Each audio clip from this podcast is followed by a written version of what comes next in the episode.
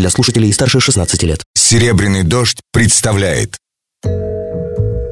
Ежедневно, по будням, в 21.15 по Москве. Специальный проект Николая Сванидзе «Тема дня за 60 секунд». Здравствуйте еще раз. Это снова Николай Сванидзе с риском вас окончательно забодать сегодня количеством и разнообразием своего присутствия в эфире «Серебряного дождя».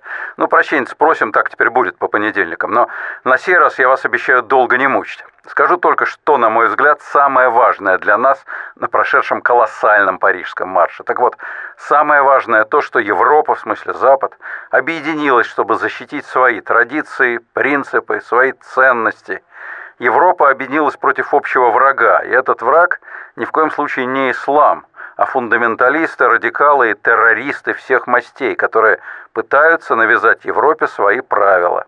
И вот Европа объединилась, но без России. То есть формально Россия была представлена министром иностранных дел Сергеем Лавровым, но факт отсутствия там президента Путина – и очень сдержанная, чтобы не сказать прохладная реакция на теракт со стороны нашей власти, наших средств массовой информации, нашего общества. Все это говорит о том, что Россия занимает по отношению к парижской трагедии позицию отстраненную. Вы, мол, там ребята заигрались в свой мультикультурализм, вот и получили. Да еще под американскую дудку пляшете.